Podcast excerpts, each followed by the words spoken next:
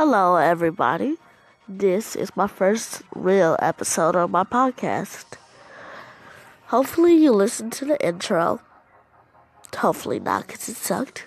But anyway, let's get to this episode. So, this episode will be about my favorite superhero of all time Spider Man. Hopefully, most of you know that they're making a Spider Man Homecoming 2. And the trailer is out. It's good. I like it. But I have found something interesting about the trailer. Michelle, you know, Zendaya. In the sec in the first movie, she was never a Mary Jane type of character. But in the second movie that they're in the trailer, she looks and possibly acts like a Mary Jane character.